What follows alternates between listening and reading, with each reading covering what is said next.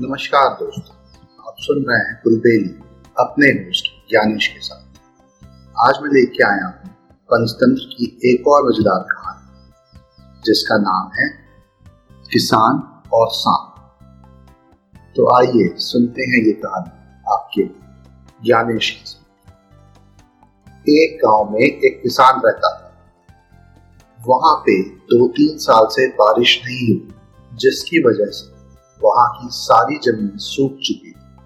किसान बहुत दुखी था, क्योंकि वो अपनी ज़मीन के ऊपर कोई भी फ़सल फ़ार्मिंग नहीं कर पा सर्दी का मौसम आ चुका किसान पेड़ के नीचे आराम कर रहा था।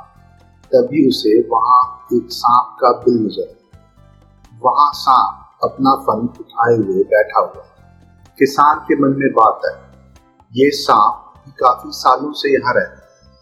इसको भी मेरी तरह ही खाना ढूँढने में परेशानी होती फिर किसान ने मन ही मन यह तय किया कि वो हर रोज सांप को एक कटोरी दूध पिलाएगा।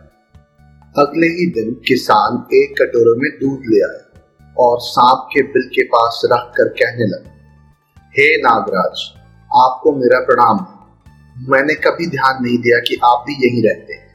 सूखे की वजह से मैं तो परेशान हूँ। और मुझे लगता है आपको ही परेशानी हो रही इसलिए अब मैं रोज आपको एक कटोरी दूध पिलाऊँगा।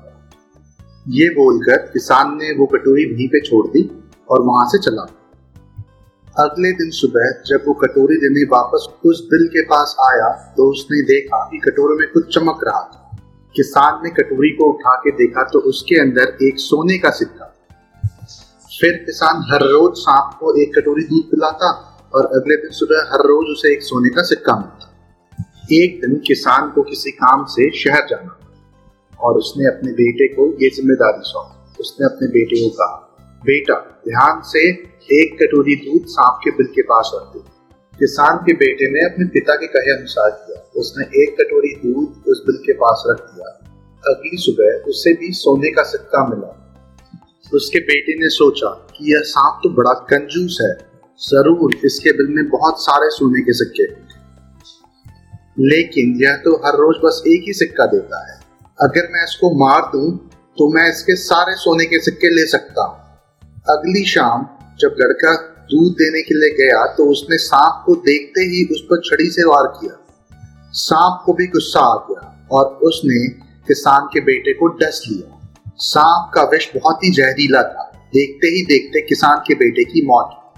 और जख्मी सांप अपने बिल में वापस चला गया। जब किसान वापस लौट के आया तो उसे अपने बेटे की मृत्यु के बारे में पता चला। बहुत ही दुखी और क्रोधित होके सांप के बिल के पास उसे मारने पहुँचा।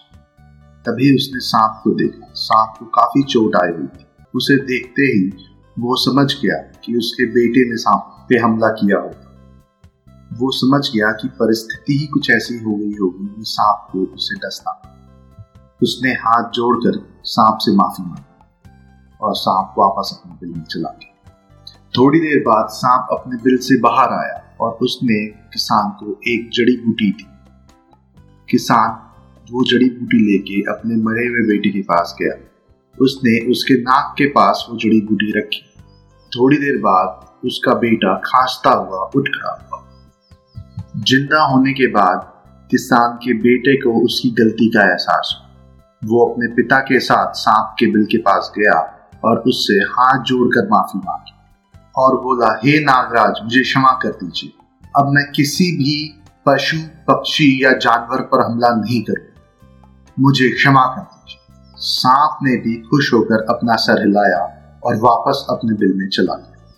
इस कहानी से हमें दो सीख मिलती है। पहली सीख ये है कि लालच करना बुरी बात है और दूसरी सीख ये है कि हमें निर्दोष जीवों पे हमला नहीं करना चाहिए। हमें बिल्कुल भी परेशान उम्मीद है आपको ये कहानी ज़रूर पसंद आई होगी।